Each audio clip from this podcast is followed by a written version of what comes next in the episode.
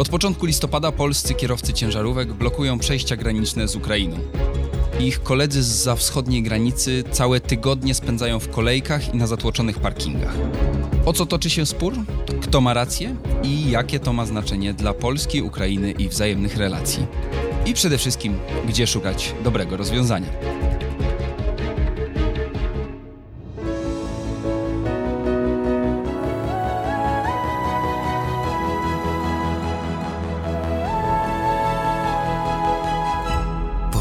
Tygodnika Powszechnego. Weź, słuchaj. Dzień dobry, ja nazywam się Krzysztof Story, a ze mną w studiu przy ulicy Dworskiej w Krakowie jest Marek Rabij, kolega redakcyjny, siedzimy biurko obok siebie, dziennikarz działu krajowego, który niedawno wrócił właśnie z granicy polsko-ukraińskiej. Byłeś na przejściu w Korczowie i co tam zobaczyłeś? Dzień dobry. No, zacznijmy może od tego, że najpierw, zanim się w ogóle pojawiłem na granicy, to zobaczyłem, jadąc w stronę granicy na autostradzie A cztery, że wyświetlają się takie ostrzeżenia dla kierowców zmierzających w tym kierunku, ile trwa oczekiwanie w tej chwili na przeprawę w konkretnych przejściach granicznych. Wyświetlała się Medyka i wyświetlała się Korczowa właśnie. W Korczowej, jeśli dobrze pamiętam, to było osiemdziesiąt godzin, mówimy o zeszłym wtorku. Kilkanaście godzin krócej niż w Medyce, dlatego stwierdziłem, że jadę do Korczowej. Jak przyjechałem na miejsce i zacząłem rozmawiać z kierowcami, to oni zaczęli... A czyli te osiemdziesiąt godzin to nie był rekord? Yy, nie, oni zresztą w ogóle zaczęli się śmiać, jak usłyszeli, że osiemdziesiąt godzin. Powiedzieli, panie, to by była fantastyczna wiadomość, gdyby to było tylko osiemdziesiąt godzin. osiemdziesiąt godzin to jest chyba liczone od momentu, kiedy się przekroczy ten umowny checkpoint yy, prowadzony przez yy, strajkujących polskich kierowców, bo normalnie czas oczekiwania na granicy w tej chwili, yy, powtarzam, za kierowcami ukraińskimi to jest kilka, nawet kilkanaście dni. Rekordzista, z którym rozmawiałem, powiedział, że stoi tam już dwudziesty dzień. Oczywiście tego nie byłem w stanie potwierdzić. Nikt nie miał żadnych dokumentów e, poza jakimiś wpisami do e, takich nieformalnych rejestrów, które sami ukraińscy kierowcy sobie stworzyli. Tam działa lista kolejkowa, świetnie zorganizowana. E, można powiedzieć, że jest to taki oddolny przejaw inicjatywy wręcz takiej demokracji plemiennej. Samo w sobie jest to oczywiście interesujące, natomiast jest jednocześnie bardzo smutne, no bo mówimy o ludziach, którzy stoją na tej granicy od kilkunastu dni w fatalnych warunkach yy, i muszą po prostu czekać na swoją kolej.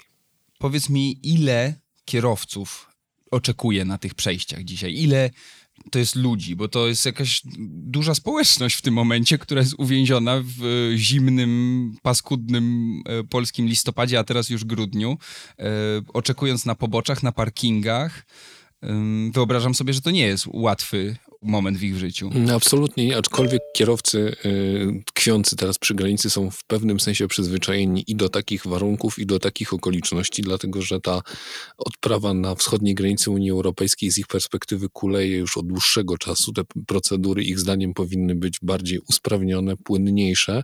To jest oczywiście perspektywa ludzi zainteresowanych przede wszystkim tym, żeby w miarę szybko i płynnie przekroczyć te granice, więc myślę, że z punktu widzenia osób odpowiadających z kolei za sytuację przy granicy wygląda to zupełnie inaczej. Natomiast e, mówiąc już o liczbach kierowców, oni sami się dokładnie nie są w stanie policzyć, dlatego że e, tych punktów, w których e, trwa odprawa, jest kilka. I na każdym z tych punktów, e, do każdego z nich przypisany jest coś w rodzaju takiego właśnie internetowego e, punktu odprawy, internetowej księgi odpraw. Polega to na tym, że kierowcy, którzy zbliżają się do, do konkretnego przejścia, wchodzą na jeden z komunikatorów e, używanych w Ukrainie, bardzo popularny, i tam e, w jednym z takich pokojów rejestrują się jako właśnie auto, które zmierza w tym i w tym kierunku. Podają swój numer rejestracyjny, stają w kolejce, więc ta kolejka niekoniecznie musi być tu i teraz, funkcjonować fizycznie. Oni nie muszą być w jednym miejscu. Natomiast e, kiedy przychodzi ich moment na przekroczenie granicy, no to wiedzą, że muszą się pojawić w tym konkretnym punkcie i wtedy te granice w asyście polskiej policji przekraczają.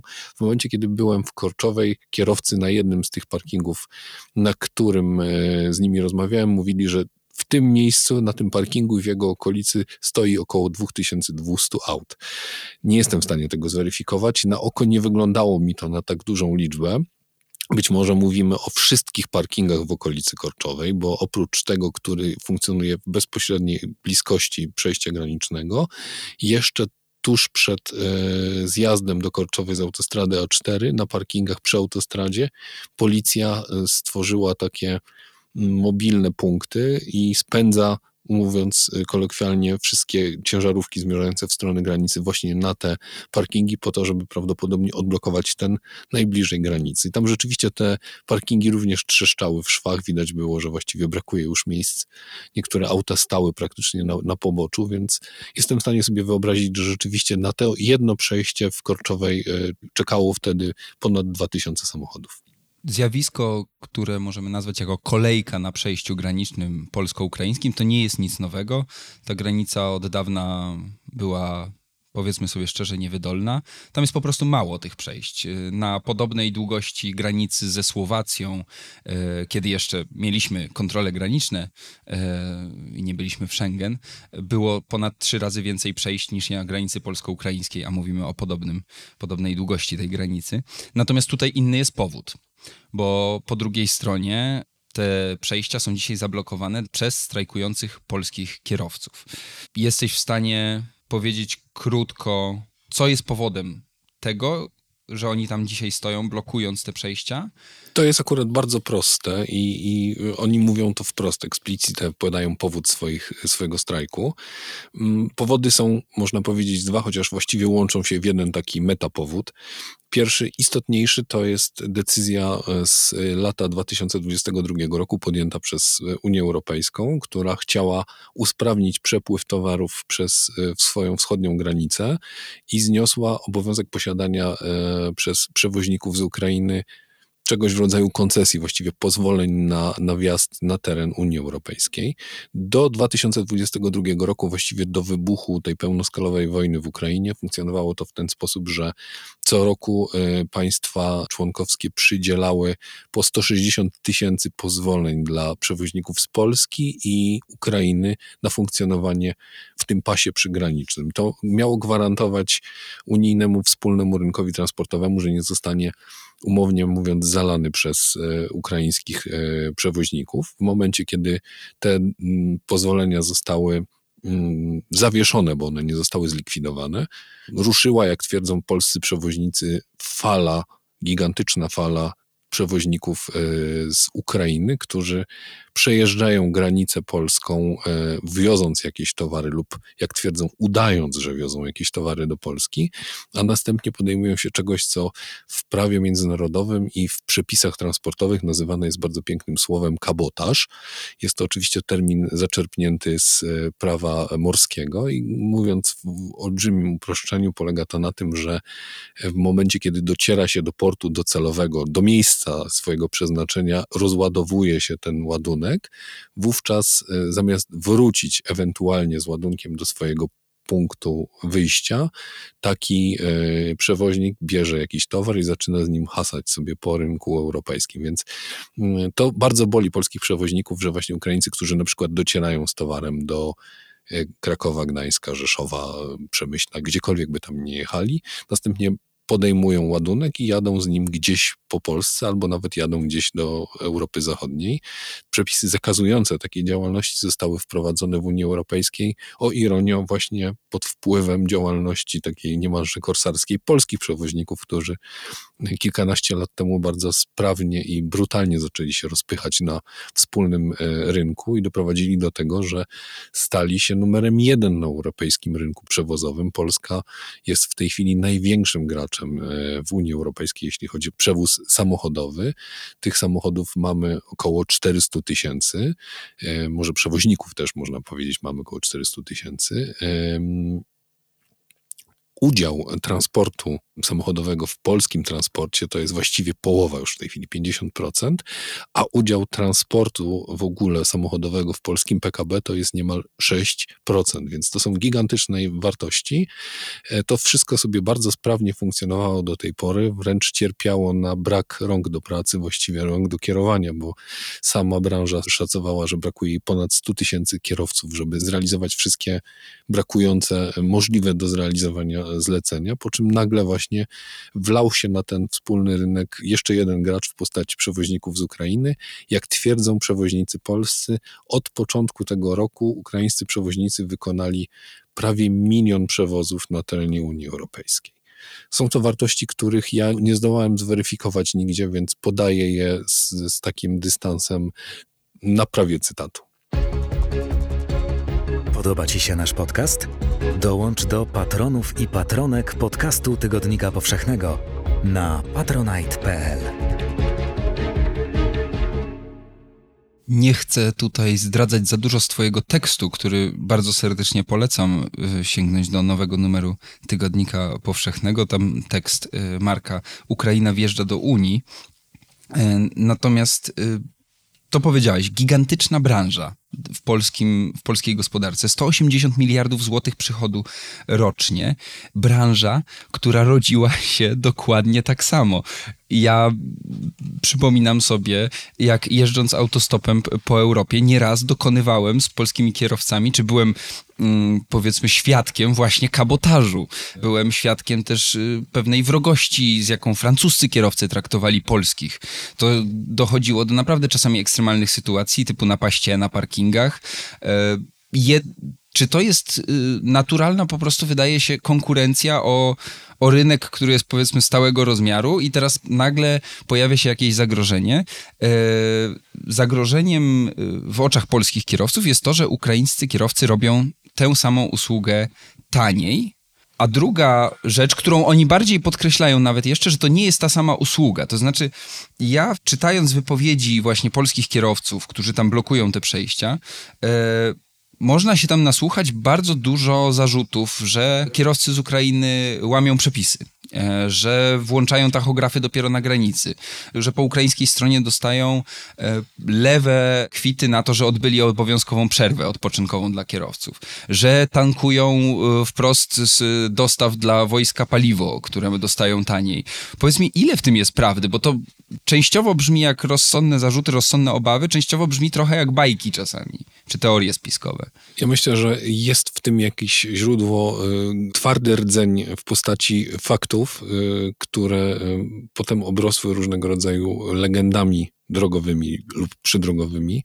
Ciężko w tej chwili to oddzielić jedno od drugiego. Wymagałoby to bardzo wnikliwego badania na poziomie, myślę, państwowym wręcz. No, jeden z postulatów y, polskich przewoźników jest właśnie taki, żeby polskie państwo się wzięło za ten problem i sprawdziło, co Ukraińcy rzeczywiście wyrabiają na y, polskich drogach.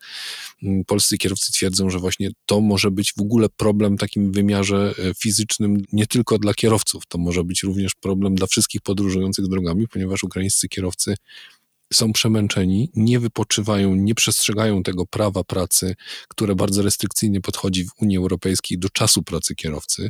Ten kalendarz kierowców jest bardzo dziwny, tam doby się sumują troszeczkę inaczej niż u nas, ale generalnie chodzi o to, żeby w ciągu jednej doby nie spędzać za kółkiem więcej niż maksymalnie dziewięć godzin. Co dwa razy w tygodniu można przedłużyć w wyjątkowych przypadkach o godzinę. I to się jeszcze, są bardzo skomplikowane tak, regulacje. Tak, i to się jeszcze jakoś tam sumuje. Ukraińcy zdaniem polskich kierowców nagminnie tego e, regulaminu nie przestrzegają, co więcej właśnie łamią go w ten sposób, że dojeżdżając do granicy z reguły mają za sobą już kilka lub kilkanaście godzin wręcz wymagającej podróży i tam na granicy ich pogranicznicy wydają im dokumenty, które im ten przebieg zerują, mówiąc krótko. Potem już właśnie z włączonym od zera tachografem zaczynają podróżować po Polsce lub jadą dalej. Wszystko to, o czym wspomniałeś, rzeczywiście również ja słyszałem z ust polskich kierowców i z ust osób, które blokowały granicę. Tutaj celowo mówię z ust osób, które blokowały granicę, ponieważ na przejściu w Korczowej, ku mojemu zaskoczeniu, oprócz kierowców spotkałem kilku niezwykle sympatycznych i otwartych przedstawicieli Konfederacji, którzy tam dyskretnie nie wspomagali um, kierowców w tym proteście i, i odniosłem wrażenie, bardzo usilnie dbali o to, żeby kierowcy wiedzieli, co myśleć i co mówić na ten temat. Być może to jest moja złośliwość, ale rzeczywiście y, narzucało się to, że, że y, ci panowie tam są nie tylko po to, żeby parzyć herbatę, ale też, żeby dbać o temperaturę nastrojów. Y- To jest jeden właśnie z elementów tej historii, zaskakująca polska bierność. Ja odniosłem wrażenie, że rzeczywiście polskie władze, tak jak nie spodziewały się, że wpuszczenie ukraińskiego zboża na rynek unijny może poskutkować tym, do czego doprowadziło. Pamiętamy, do jakiego, takiego kryzysu doszło. Tak samo w podobny sposób nie przewidziano konsekwencji w postaci wpuszczenia ukraińskich przewoźników na rynek unijny. Oczywiście kierowcy mają na to teorię spiskową, twierdzą, że to są zakulisowe działania lobby niemieckiego lub francuskiego, albo niemieckiego i francuskiego, które ma doprowadzić do tego, że w momencie, kiedy już ukraińscy przewoźnicy wykończą polskich przewoźników, wówczas Bruksela zamknie ponownie rynek unijny dla przewoźników z Ukrainy i wtedy tamtejsze firmy będą miały po prostu carte blanche i odzyskają rynek, który straciły dla polskich firm. Jak wiadomo, trudno dyskutować z teoriami spiskowymi w momencie, kiedy nie ma się konkretów i, i, i liczb na stole, ale takie głosy się pojawiają. Te głosy myślę, że warto również przywoływać po to, żeby uzmysłowić sobie, jakie nastroje społeczne w tej chwili panują przy granicy i są to nastroje społeczne, które myślę, że mogą rezonować i mogą powracać. Ja w ogóle odniosłem takie wrażenie, pracując nad tym tekstem, że ten kryzys przygraniczny jest takim preludium, może nie uwerturą, ale też bardzo mocną zapowiedzią tego, co mogłoby się wydarzyć w Polsce i w temperaturze nastrojów społecznych w sytuacji, kiedy Ukraina zrealizowałaby swoje aspiracje i weszłaby do Unii Europejskiej. Wówczas Polska stałaby się państwem, które przestanie być płatnikiem netto i przestanie być takim naturalnym, głównym beneficjentem polityki równościowej Unii Europejskiej, bo ten akcent przesunie się bardziej na wschód i to siłą rzeczy wywoła określone reakcje w, w różnych kręgach polskiego społeczeństwa. To samo sobie pomyślałem, bo to nie jest problem, który możemy odwlekać wiecznie i do takich sytuacji, czy to będzie zboże, czy to będzie sektor właśnie transportu, do takiej konkurencji będzie dochodzić i do takich scen. Ze smutkiem czyta mi się i słucha ciebie, kiedy opowiadasz, że obszar, który jeszcze nie tak dawno był sceną jednego z największych zrywów humanitarnych w historii, nawet nie tylko Polski, tylko myślę Europy, przynajmniej ostatnich dekad, staje się teraz sceną konfliktu, sceną takiej wzajemnej zawiści, konkurencji. Pytanie, czy da się to jakoś rozwiązać, bo przecież my wiele razy byliśmy po drugiej stronie. Kiedy my wchodziliśmy do Unii, to takie same obawy co do rynku pracy i konkurencji miały, mieli kierowcy francuscy, niemieccy, yy, miała gospodarka Wielkiej Brytanii, do której milionamiśmy yy, napłynęli do pracy. Co więcej, ci kierowcy ukraińscy, którzy dzisiaj wracają jako konkurencja dla polskich, jeszcze do niedawna byli jakby pracownikami tych y, polskich firm spedycyjnych bardzo często. Czy to jest coś, co faktycznie jest regułą, że, że to są ci sami ludzie, którzy jeszcze niedawno świadczyli tutaj usługi dla polskich firm i wtedy y, nam bardzo pasowało to, że oni są tańsi niż, y, niż polscy kierowcy, a teraz już patrzymy na to zupełnie inaczej? Wiesz, no to jest sytuacja w pewnym sensie naturalna. Sytuacja, w której my budzimy się w trochę innej rzeczywistości i w której przestajemy być wyłącznie beneficjentem pewnej określonej polityki. Nagle widzimy, że ona przynosi określone korzyści in, innemu graczowi. My niekoniecznie tutaj na tym zyskujemy. Myślę, że warte podkreślenia jest to, że postulaty polskich kierowców nie wydają mi się wyłącznie taką czystą, chłodną grą lobbyingową. Tam rzeczywiście dochodzi do poważnych nieprawidłowości i myślę, że rynek rzeczywiście został zdestabilizowany przez przewoźników ukraińskich, którzy też jakoś się przesadnie nie przejmują możliwym pogorszeniem w nastrojach politycznych i, i, i w klimacie polsko-ukraińskiej przyjaźni. Wręcz zakładają, że pewne koncesje ze strony Polski im się należą w związku z tym, że Ukraina walczy z, z Rosją w pewnym sensie za Polskę. Ja te głosy również słyszałem od ukraińskich kierowców i kiedy próbowałem z nimi rozmawiać na ten temat i próbowałem namówić ich do jakiegoś oddzielenia sytuacji militarnej i politycznej od sytuacji ekonomicznej, no to nie spotykałem się z większym zrozumieniem. Myślę, że po prostu obie strony teraz bardzo brutalnie grają o własny interes, o to, żeby na tej sytuacji dużo zyskać, a jest wiele do wygrania, dlatego że no, transport samochodowy jest głównym transportem na linii wschód-zachód, na linii Unia Europejska, Ukraina i te pieniądze, które tam się pojawiły, kuszą obie strony. W związku z tym obie strony też bardzo mocno się usztywniły w swoich oczekiwaniach wobec konkurenta. Wspomniałeś, że spotkałeś na granicy panów z Konfederacji, a nie tylko kierowców.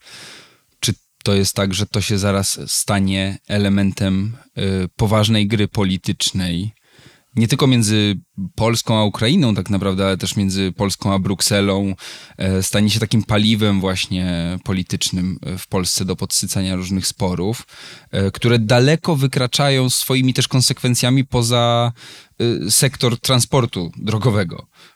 Bo to jest też kwestia naszego w ogóle podejścia do Ukrainy, które jest w tym momencie centralnym elementem naszej polityki zagranicznej. Wiesz, ja myślę, że sam fakt, że ten problem stanie w centrum polskiej polityki zagranicznej, nie stanowi żadnego problemu. Wręcz przeciwnie, wydaje mi się, że to dawno powinno się stać. My powinniśmy pewne rzeczy przewidywać, pewnym rzeczom powinniśmy zapobiegać. To, do czego doszło, to jest już po prostu efekt desperacji po obydwu stronach. Tutaj też warto wspomnieć o jeszcze jednym elemencie tej historii, którego my z polskiej perspektywy, z polskiej strony nie widzimy.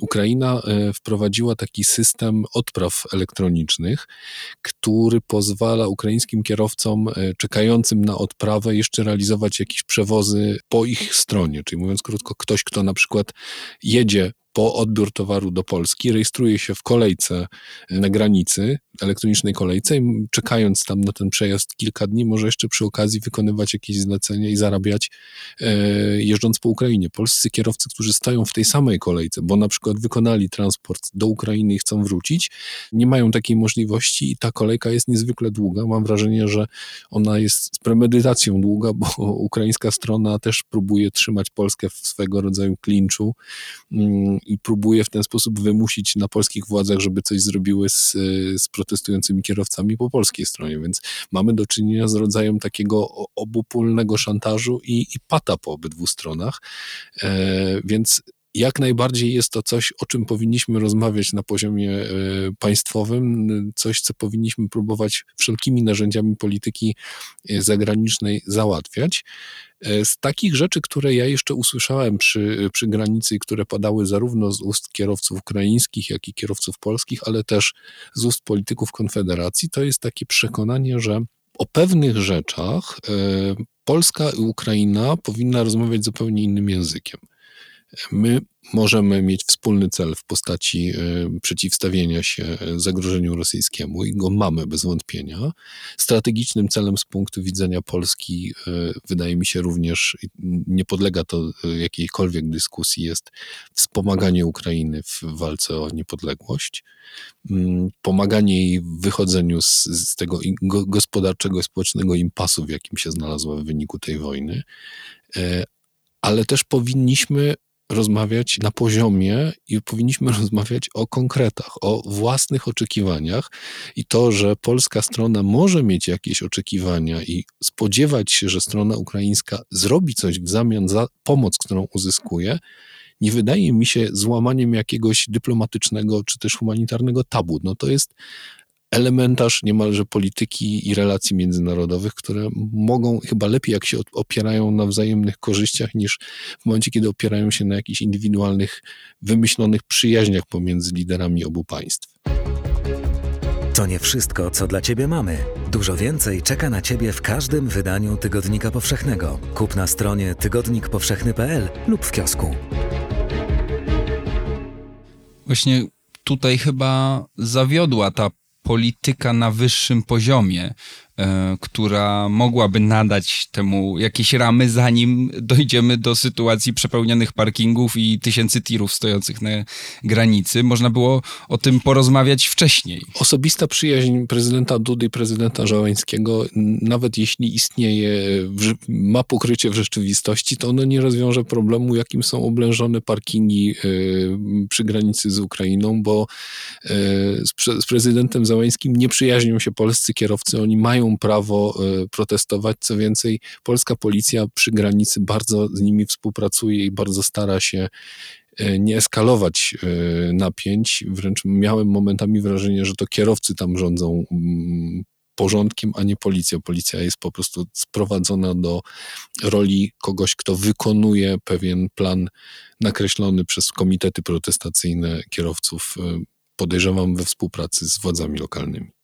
Powiedz mi jeszcze, polskie władze zareagowały? Na granicę przyjechał ostatnio minister infrastruktury Alvin Gajadhur.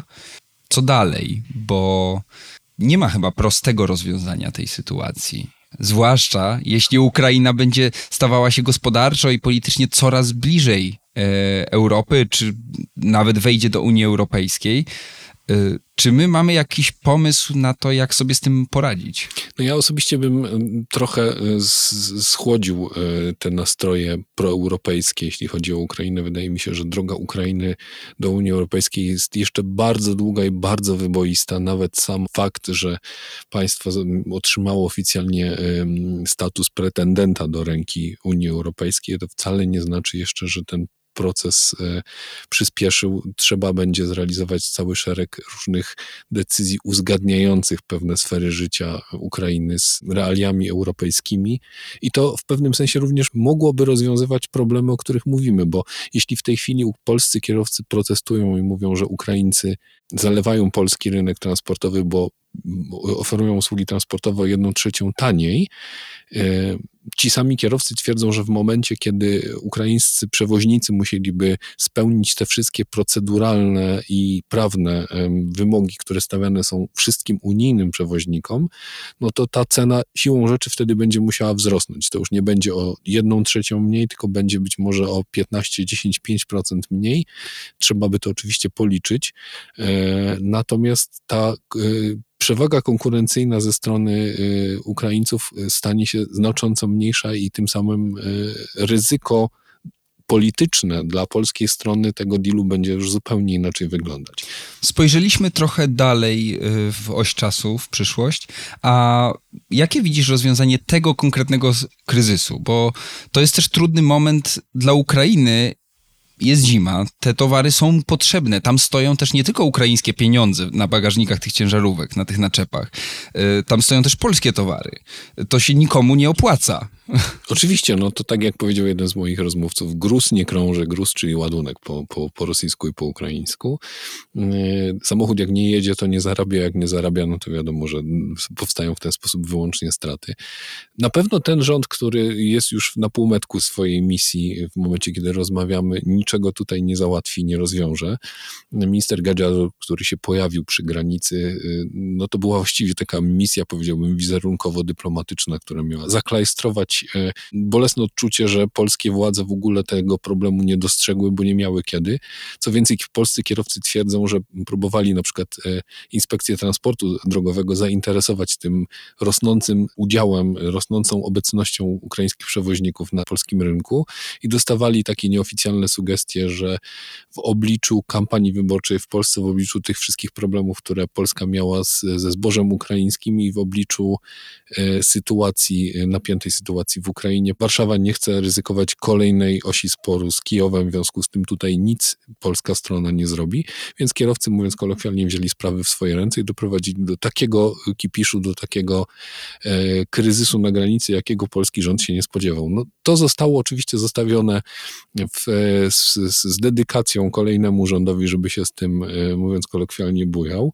Pewnie będzie musiał, ponieważ kierowcy nie ustępują. W tej chwili temperatury na granicy są znacznie wyższe niż tydzień później. Pozostaje mieć nadzieję, że za tydzień będziemy mieć klasyczne przedświąteczne ocieplenie i odwilż i to trochę ukraińskim kierowcom pomoże w takim wymiarze czysto bytowym, natomiast w wymiarze ekonomicznym, politycznym nic się nie zmieni, do dopóki Kijów z polską stroną nie siądzie do takich realnych rozmów, gdzie obie strony przestaną sobie mydlić oczy i opowiadać o przyjaźni, tylko po prostu zaczną rozmawiać o sposobie na rozwiązanie problemu, a problemy, jak wiadomo, rozwiązuje się w ten sposób, że obie strony konfliktu muszą z czegoś zrezygnować. No pytanie, co będą w stanie poświęcić Ukraińcy i co poświęcą polskie władze w imieniu polskiej branży transportowej.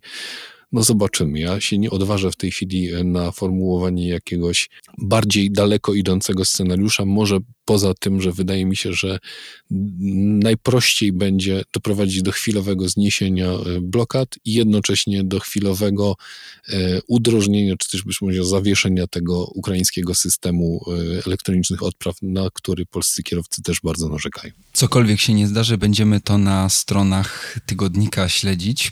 Zapewne twoim piórem, Marku.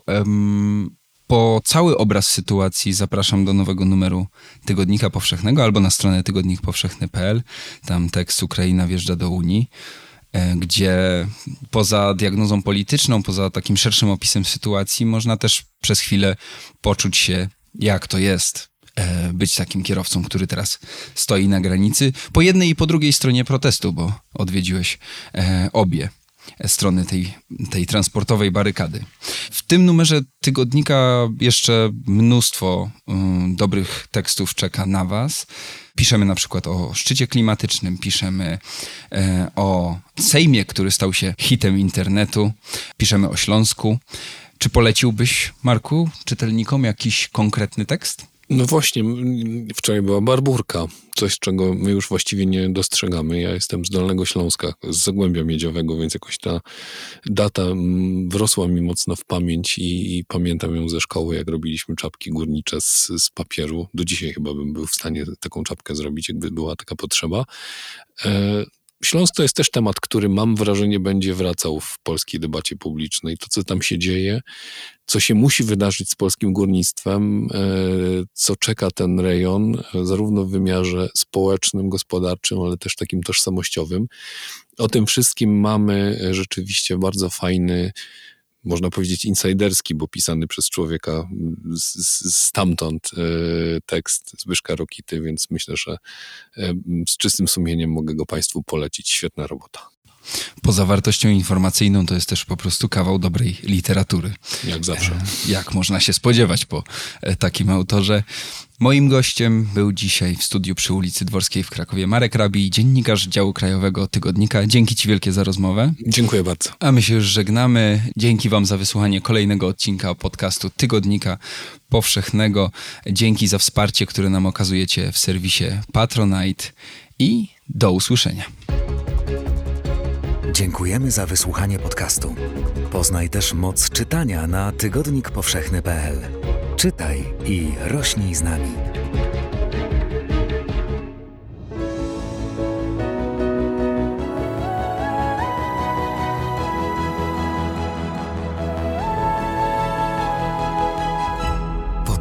Tygodnika Powszechnego. Weź, słuchaj.